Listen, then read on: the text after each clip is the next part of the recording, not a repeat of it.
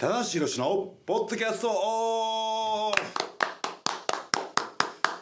はい始まりました棚橋宏のポッドキャストオフです、えー今回も元気に収録していきますということで今回のメンバーは100年に一人の逸材棚橋宏とはい、マシモです。はい、よろしくお願いします。よろしくお願いしますちょっとね、今日はね、パターンを変えてね、はいえー自己紹介から入ると。そうですね。えーいつもはね、いきなりこう来たなと思いましたえーちょっとあの、この、ぐっとね、こう、いつもとし違う試合展開を仕掛けることによって、あなるほど緊張感を食ってあげていこうと。 あれ今日ね、おはんなかと、あれと早いそなうとです早いなと。仕掛けるの試合早展。い開が早いなと。 もう終わったくるかというそことなうですんね。あとあの三回。回に一回ぐらい 忘れられるという。このね、 自己紹介忘れて今日、はないまま行くんだみたいな。フォーマットがね、まだあやふや。 そうああいうふうですね。なんですけどもね、ははいい、あのマーシーとね、はいえーやっていきたいと思いますけども、はいえー現在新日本プロレスは、えー9月のシリーズを終えまして、はいえー束の間の、えーオフに入っております。そうですね。はい、えー9月がね、えー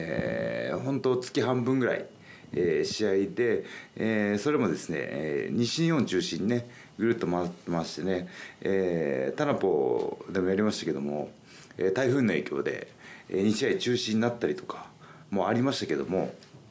えーこのね、え9月以降、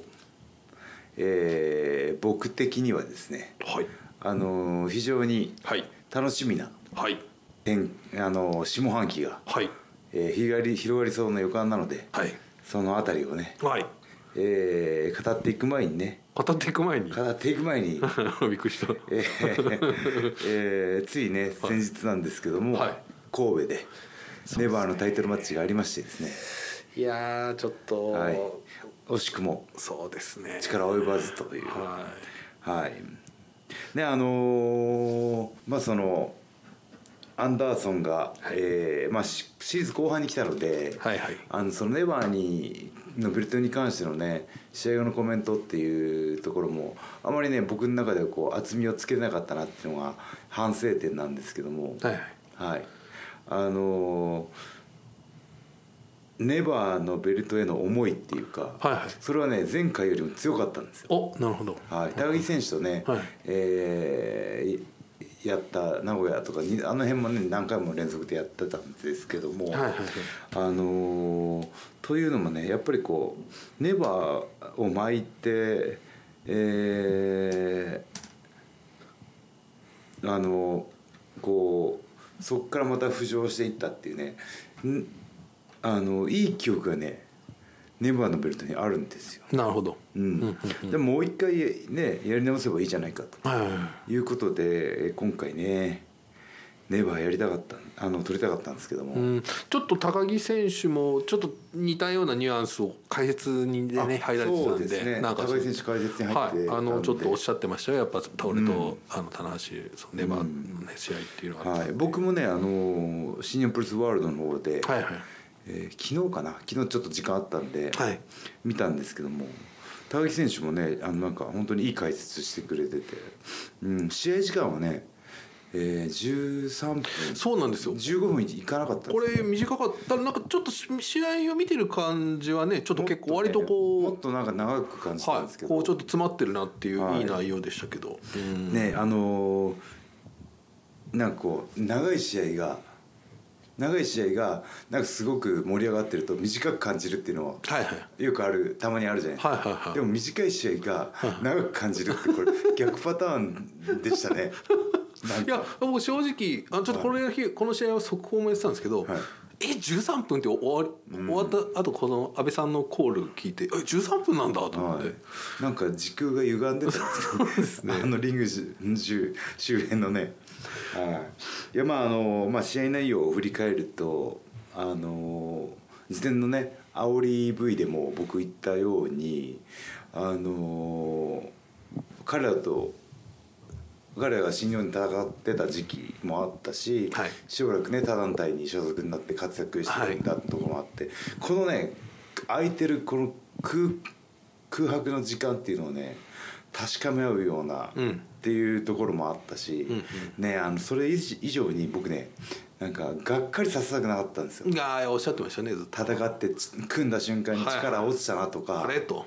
なんかこうあお試合やってて、うんなんだ楽しいすぐ行きやがんなとか、はいは打たれ弱くなったなとか、いはいはいはい体落ちたなまあそれは ねちょっとあのもうそんなに言わなくていいですよ。そ れすぐね自分で言いながら楽しってる自分で自分をディスり始めるというね。あ の大丈夫ですそのそのディスストップしますよ僕は。もうその辺でっていう自分そのディスりに自分が耐えられなく なる自分で言いながらね。どんどんくさくさあまのたねこの言葉の自傷行為が行われてしまってやめてくださいそれね。聞いてる人もびっくりしますよこれちょっと。はい。だからさっきとより声のトーンが一つそうだな俺なんか急に元気がなくなっちゃ話せば話すほど元気がなくうなる元気といがなう。くなるいや元気を出していきましょう。元気出していきましょうはいはいはい、はいでそのあのーがっかりさせたくなかったつまりねやってみてであのーやっぱりこうねアンダーソンのいいところはね昔からずっとやっぱコンディションがいいんですよねうんでそれをね今回感じられたしのやっててねあのー懐かしい気持ちとあのーこのレスラーズハイというか、うん、歓声がねあったらもっとこう、あのー脳からねいっぱい出たんだろうなと思うんですけどそれが歓声がねもう本当になくてもねあのー今回は、ね、対戦相手により集中して。うんうん。なんかこうできたなっていう試合だったんですけどもえーっと試合が動いたのが、えーまあ、ちょいちょいねあのゲローズは入ってきてたんですけどまあなんとかなるかなというぐらいののがあって、でもあの矢野もね助けに来てもらって結局ね状況はイーブンだったんですよ。はいはい確かにそうですね。はいはい。なのであのぎテキサスでねあのはい。タップとかしてましたけど、まあ、レフェリー見てなかったし、でハイフライでね自分の得意な流れに持ってったのを防がれた上での敗北なので、はいはい今回ね介入はあったにせよ完全に実力負けですあら。はい、うーん。はい、僕はね僕はねもういつだってねあの言い訳はしないんです、あら。はい、はい。生まれてから言い訳してるそのタッチ大丈夫ですか。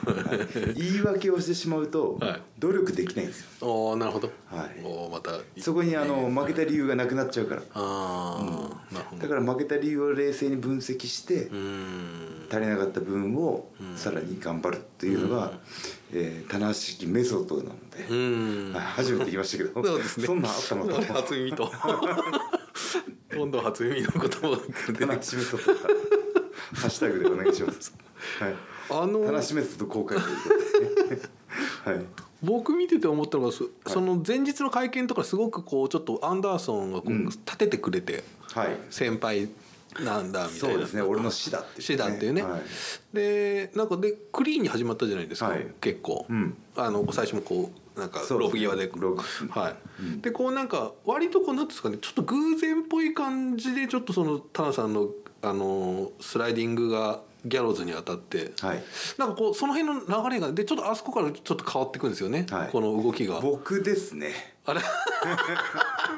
あそこで普通にねロープ振られてあの走って戻ればよかったんですけどちょうどね振られた先にねギャローズがいたんですよね。はい、あの、往年のブラックキャットさんのよう にあのリングの真ん中にいたので これはいいバーン吹っ飛ばして振り返りざまにねアンダーソンバーンっていったらこれは2人を一網打尽できるなっていう 瞬間的な判断が働いてしまあって。ね、あの手を出したのが僕が先だったっていうね なんか本当にはい、その辺のこうグラデーションがねこうなんかあいいなんていうんですかねそのこう徐々に徐々にこうまあちょまあ悪いというところまでい言っていいかわからん、まあでも介入はねあがっつりされたので、そうですねああなるほどこういうまあちょっとまた見たいなっていうのは正直ね、あちょっとありましたね。そうですね、13分でしたね。いやーでもあのーねまたき継続参戦というかね、はい。あのーこのタッグもあのー矢野がねそうですね。助けに来てくれたし、はいとなるとヒロシとトールはまたあるのかなっていうね。これはねいやそのこのタッグの決着戦みたいなね、ん部分もやっぱり期待がありますし。そうですねギャローズと矢野も引き分けね、はい持ってましたんで。これはちょっと正直少し消化不良というかね、はいありますのでまあそのねアンダーソン・ギャローズっていうのはタッグはいの方はより力を発揮するっていうそうですねは部分あるんで部が悪いっちゃ悪いんですよ そうですねまあまあでもねこうあの去年一世を風靡したというか、広瀬徹がまた復活すれば、そうですねはい、これはちょっとまたいや見たいですよこれちょっと大きな会場とかでね、これはまあそのタッグ戦線もねあの一つの僕の課題なので、うん、うん、はいちょっとねあのこのネバー戦で負けてしまいましたけどもまた次やるべきことが少しずつ見えてきているという部分でははい、あの決してねあの後ろに下がらない性格なのでだから一歩たりともね負けてもだってちょっと下がってもらってますかって言われてもあれ一歩たりとも下がりませんっていうね戻ったと思ったらまた戻ってるはい あのその係の人が見てない時にスッと戻っちゃうそうですねありますんで、ね、そういうとこありますよは、はいいちょっとまた9月のねシリーズのい反省を生かして、はい次のシリーズにねあの生かしていきたいんですけども、はいはいえーねすこうシリーズ終わってね、うんまだまだね棚橋関連のニュースが多いんですよ。いやそうなんですよね、はい。えーこのねあのーシリーズ途中かな前かなで、えー藤波さんとのね、はいあの会見をやって9月のシリーズ入ったのかな、はいそうですねであの12月1日はいの試合がシングルマッチで決まってたんですけども、はいはいえーこのシーズン終わってすぐに、はいえー武藤さんとのね、はいえー記者会見がありました本当はい昨日ありまして、昨日ですねはい、僕シリーズ終わって次の日、はいえー新幹線ではい朝一、朝一はいああなるほ戻っどてきまして、はいはいはい、で東京ドームホテルの会見場でしたね。あ東京ドームホテルさんですね、なるほどなるほどであのその10月30日のはいノアの有明コロシアムでのはい試合、はいえー棚橋、えー真壁さん本間さんとこっちのチームと、えー武藤さんと丸藤さんと向こうの愛樹君かな。稲村選手ですねね、はい稲村選手、はいはい、大勢選手あの有明アリーナの方ですね有明アリーナはい新しいあの今度あそうですよ コロシアムじゃないの。コロシアムだと思ってたんですねコロシアムだと思あの今度あのってできたの。スタスターダムさんと一緒にやるところです、はいはいはい。合同工業であれ、それどっちが先だ。先はあのこっちノアさんですねノアがやって、はいノアさんがプロレスはこけら落としこけら落とし、こけし落としが。こけし落としあの出ますよこけし落としがこけら落としでこけし落としがこそうですねこけら落としこけしょこれをちょっともうはい仕込んでおきましょう、ハッ今シかュらあタグねのお前さんこけら落としここけし落とし行きました出ますはいあーじゃあじゃあ次行くわ出ますねそうですねこれちょっと仕込みましょう、はいええそうそうななんんでですすこけら落としであそうなんですね、はい有明アリーナはい、だからそのもうまあそれはもうあの辺にあ新しく出てるんですかそうですね新しい会場コでロすシアムとは別の場所にあのコロシアムはあありますねまだでまた別のあの要するに、えー、とオリンピックのために作られたなるほど新しい、まあ、1万人規模のはい新しいで、じゃあオリンピックの競技では使われた使ってるはずですねはいなるほどいいですねこれはまた大きい会場がねそのこけら落としでこの組み合わせですよ、そうですねはいねえまあしうしあのそのやっぱこうし試合会場の記憶っていうのはどんな試合が行われて楽しかったっていうのとが一緒に記憶されるので、はいで僕だったらねあのこの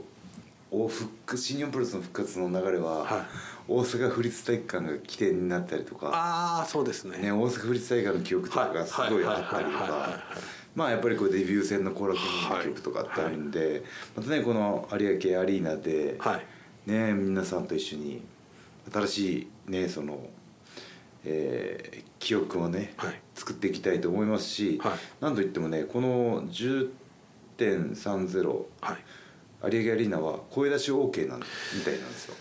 これはこの規模の会場で声出しっていうのは都内では初めてかな、まあおであの席をあのソーシャルディスタンスはいはい仕様にするみたいです、ねはいはいはい、、はいやーこれはちょっとねあのーなんかすごいね大きい会場なんでやっぱりね、はいみっちり入れたいっていう団体側のね、はいはい思いもあるんですけどもなるほどなんかそれよりもやっぱこう武藤さんのはいはいはい引退の花道で、はいえー無党コールを、はいはいまあみんなではい聞きたいというか起こしたいっていうはいはいはのが、はいやっぱ思いがあるみたいなるほどあの武田と取締役もね、はいこの間言ってましたけど、な武藤コール聞きたいなっていうことをね言われてたんでね、これはでもまあ無糖コールだけではなく、はいい、いんじゃないですか棚橋コールも、もう容赦なくこうやりますよねあの始まったらはいまでもあれかな真壁さんもね、えーそうですね伊藤さんも1000円っていうのも久しぶりだと思うし、うんただ田中さんこれ割と久々のアウェーですよドアウェーですよああそうかこのた例えば AEW さんとかに行っても、まあ、どっちかっていうとこうちょっとこうね感染、もうウェルカム AEW に行ったら完全にレジェンドになるもうよく来てくれたっていう、今度あれじゃないですかやっぱちょっとノアファンはちょっとこうガツッとくるんじゃないですかはいブーとかいいです ねもうブーイングにね震えるかもしれないちょっと涙ぐんじゃったねですね俺嬉し嬉しくて泣いてるとか嬉しいのか悔しいのかへこんでるとかわかんないけどあいやそうですーねねえあの昨日僕の会見も生中継見拝見してましたけど、はいあの花束の下りとかねはい良かったですねあのさすが武藤さんっていう感じの 切りねえ返しがいねやもう僕ねあの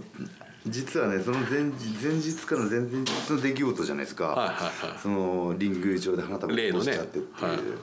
見てなかっあたまあでもそのこニューれスも追ってなかったんですまあでもこれ僕なんなんかちょっと友人からかな、はいあったんですけどまあでもタナはやらないよねもうやらないじゃないですかどう考えてもだってま先あ、やる輩としたらあのバラの花束でギターを弾くぐらい、は そうですよねい、やっぱそのまあまあデータとしてはねもしはやったら面白いのは間違いないですそうけど、ねまあ、でもやる必然性がないないですよね、特にだ棚橋さんが武藤さんにっていうのはちょっとね、はい俺だって、逆に今度こっちに来ますよそんなことしたらねあああのあのやらなくてもいい起きなくてもいい部員が起きちゃうっていうねまあそこから仕掛けていくっていうのは ありはありあーですまあけど話ね、題性はありますけどね、うんそれはままああでもまあこれで落とさなかったことによって武藤さんのはい「お前落とせよ」っていうはいはい発言が出たということははいこれで正解なんじゃないですかね。そうですね、はいあそうですよそうですよ、はいで落としたらお前何落としてんのって言ってまそすうであのどっちのねあの団体の人もあんまり一気はしないっていう。 そうですよねということは僕はね自然とね正解を選んでた。叩き出しますはいさすがですよ、ね俺はやっぱりちょはっい、これ三方一両損のねと、 僕の好きなあのそうそうそう あでも武藤さんこれ言いたくてしょうがなかったんだろうなって いうあのもうもうもうあの対抗戦とかそっちのけですからね進行をぶった切ってましたから ね「たださ」みたいなそうそうなんで落とさないんだよ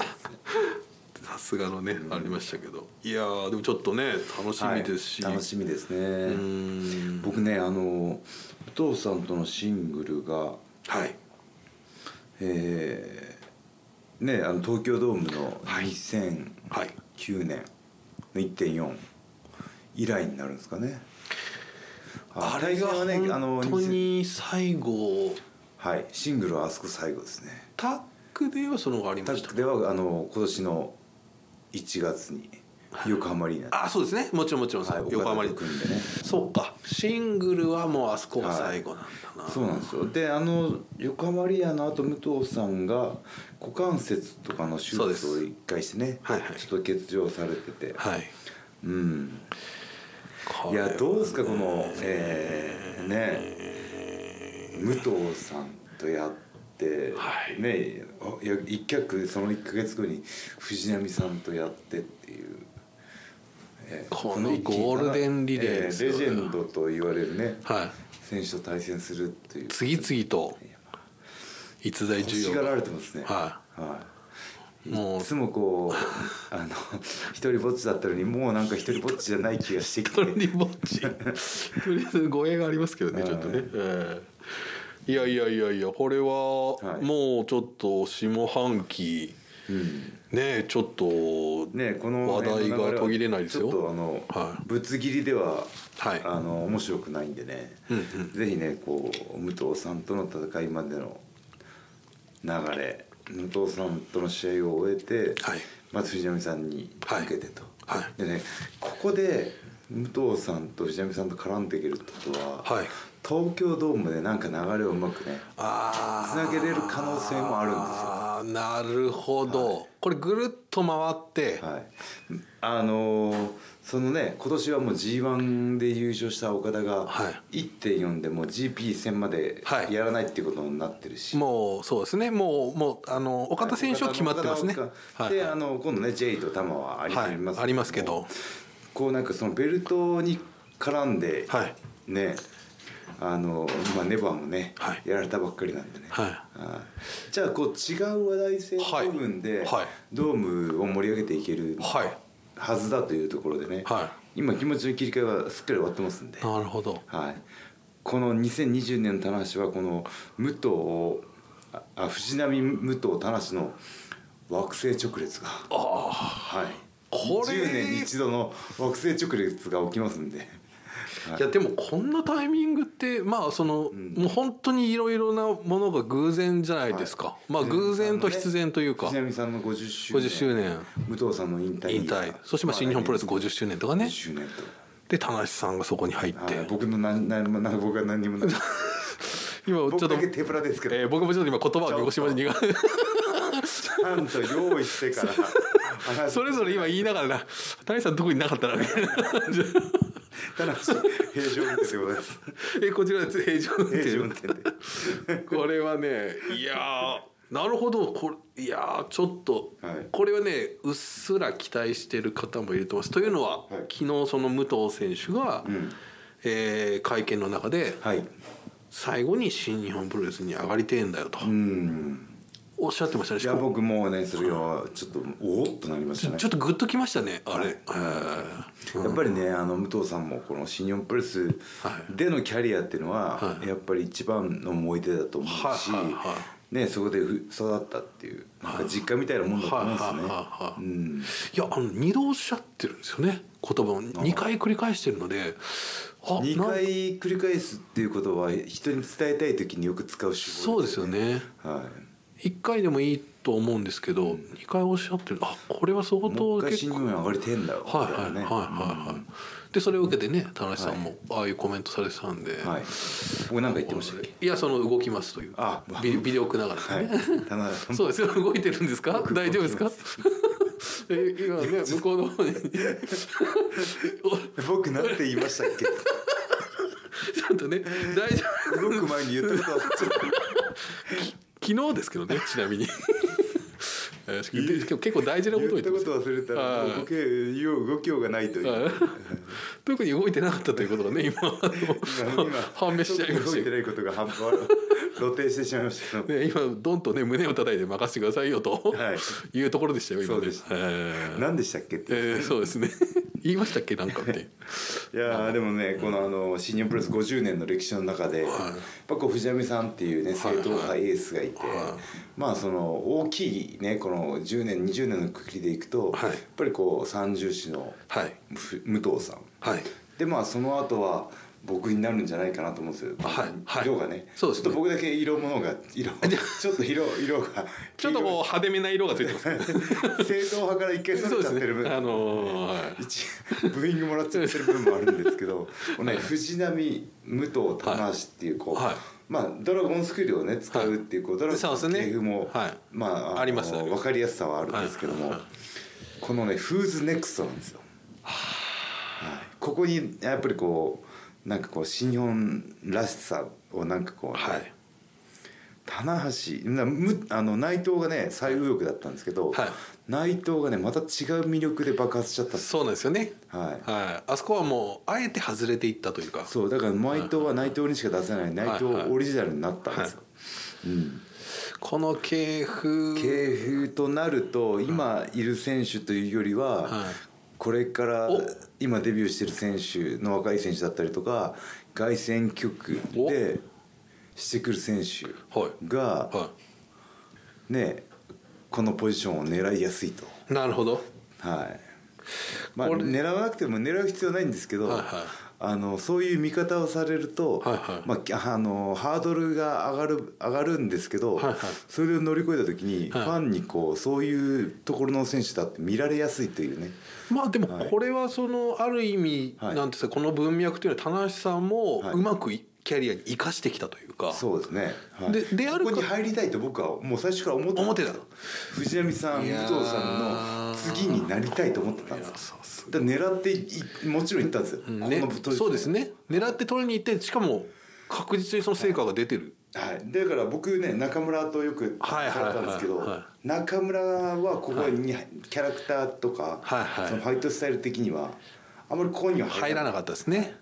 俺だと思ったんですよはいはいあだからこのね棚橋の後釜というかぼんやりとしたね、はいあのこの次棚橋の次フーズネクストここのポジションに来るはいねこの武藤さん藤波さん的なこあはいうは明るくてというかいねはいは中心でエースでっていう選手がぼんやり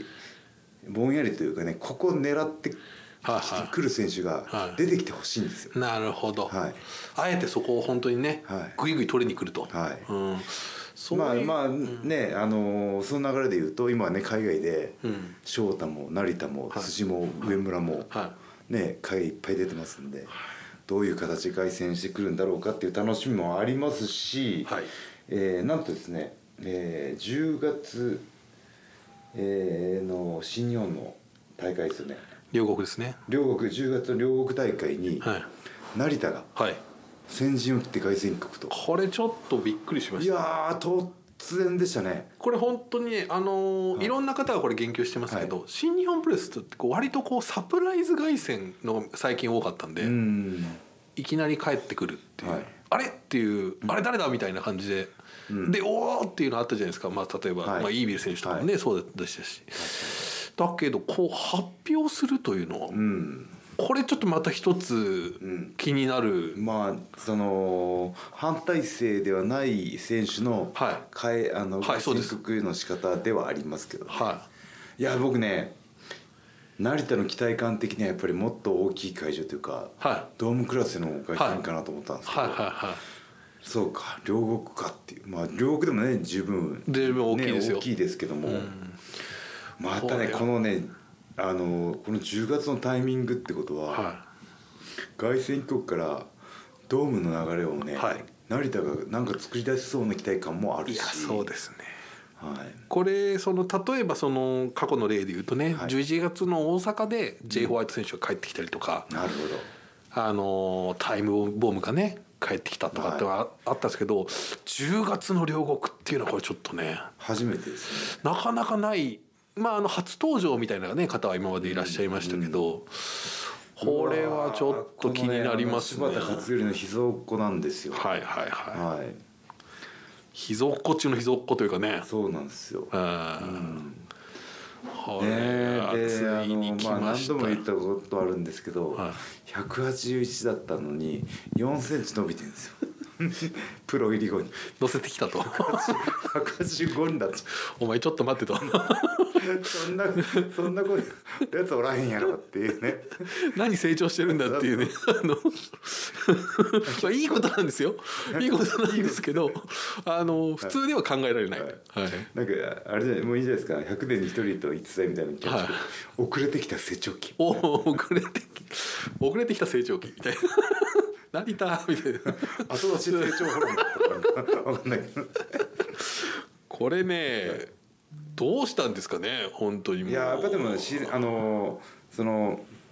骨が伸びるっていうのはこの成長成長のなあの骨面にあるコンコンコンコンっていうこう刺激が入るらっていうとこの骨が成長のスイッチがなるんですけどもなるほどそういう適度な運動はいまあはい適度で以上の運動だと思うんですけどもうすごい練習量ですよ、だってでねその食事のタイミング、そしてしっかりとした、ね、量での休息時間を取れてるっていうところで体の細胞が多分成長のタームに入っちゃったんじゃないかなってこと が思いますねでも実際ねあの18歳とかね成長期超えて、はいはいもうあの身長がねギューって伸びる事例が結構、ね、伸びるケースはあるんですよねとはいあるみたいでね、うんまあ、それにしてもねあの181の成田と185の成田のはいはい期待感ってまた全然違いいやますよそうですね、これはちょっとやっぱそういう意味では身長的には少し抜けてまあでも辻選手は結構大きいか辻も181ぐらいじゃないですかね結構大きいですよね上村が180ぐらいで、うんまあでもこの辺あは辻が182かななんかそれぐらいですねちょっとはいいやいやで、まあ、今度ねあのちょっとまあ来週話すかもしれないです、まあ、ロンドン大会では、えっ、と海野選手がね、はいえーオスプレイ選手メインで戦ったりとかちょっそうとでこすこねに来て急激にこの若手選手がね、またちょっと目立ってきたなそうですねチャンスを自分で掴み始めてますんでねははい、あのーこのねあの下半期、はい海外遠征中の選手がどのタイミングでどう帰ってくるかっていうところもね、いやえー、えこれ一つファンの方には楽しみの一つなんじゃないかなと、これ新日本プロレスファンっていうか、まあ、新日本会社もそうなんですけど、これ一つ大きな貯金というか、はいこの今言ってる4選手をどこでこう本当に、うん、どのカードで切るかっていう、どね、こをどのタイミングでどのカードを切ってくるのか、そして今東京ドームがあると、はいこれ楽しみですね楽しみです、今後ねあと僕はねやっぱりね天山選手の外交外選挙がむちゃくちゃ好きなんですよああはいはいはいいつも言ってますけど、はいはいそのねあの大和広義で海外行って、むちゃくちゃ120キロの体で帰ってきて、はいはいはね、その天山のうちのキャラクターが、ね、新しい自分のレスラー像を作って、ね、越中さんにね「おい天山俺たちと一緒にやっていこう」って言ったコーラゲンホールでモンゴリアモンゴリにア回して手につけたロレックスがぶっ壊れるっていうねもうそこも含めて最高なんですよ。だからねこの凱旋一国っていうところはねやっぱレスラーのあのその花の花なのでしかもこれ一回、はいほぼまあもうレスラー生活の中で一回だけっていう感じですよね一生に一回しかないです、はい一生に一回がない選手もいるそうなんですよ。 このね一生に一回なくてトップに上り詰めたのは小橋健太選手と棚城氏だけと言われてますから。だけと言われてる言われてますから、はいまあでもねこのね海外遠征からの凱旋局っていうのは、リスナーにとってもうね大変身して帰ってきたっていうのをね、こうその海外での苦労がね一気に報われるというかいやー花なのなのでこれはねぜひねファンの方には大注目してねそうですね見ていただきたいなと思います。しかもちょっとコロナ禍もあったのでちょっとこう、他の選手よりも長いというかそうですねあのちょっと我慢した期間が長かった感じがするので、まあ、あのねその状況が悪い中で帰って、ねあの来てしまったワトみたいなねねえケそーうですスもあるんですけども、願わくばね海外で努力した分ね、はい大歓声で迎えてほしいというところですけどもねこれまだ両国は声出しにはなってないのかな、そうですねちょっとここはないですけどもまあこれまはあ、近い将来ねそうですね。えーありますほどなはいく信じてやっていくしかないんでね、これはしかももうこのまま定着するわけですから成田選手はそうですねはいワンポイントじゃないですよこれ成を田っていうね名字もいいあいい あのねプロレスのコールは3文字の方がいいやついいですね武藤武藤そうですね。いいですはい三文字ですね。はい。棚橋棚橋棚橋四文字ですドねラゴンドラゴン3文字か4文字だとしますそうですねそう。ですねこれ成田コール、まあこれでもちょっとね、いや両国ここが一気にちょっと熱くなってきましたね。これそね。うですねうんだから見どころがいっぱいありますんでねはい。もういろんな試合がありますから。はいはいはい。ねはいというわけであっという間の30分ちょっと超えてしまいましたけどねはいえー最後まで聞いていただきましてありがとうございました、はいでは最後に告知です、はいえー新日本プロレスは、はいえー9月のシリーズを終えまして、はい10月のはい両国もあるんですけども、はいその前にイギリスそうなんですよね遠征ちょうどこのイギリスが今終わったかなっていうぐらいのタイミングで出ているはずですねはいこのポッドキャストがねはい、ありますんでね、はいえーイギリス大会はね確かね後日配信だったんですねそうですねはいちょっと今回生配信がないので残念なんですけど、はいその辺をね、うんまあ、あの楽しみに待っていただければと思いますはい、はい、ということで以上棚橋宏のポッドキャストオフでしたありがとうございましたありがとうございました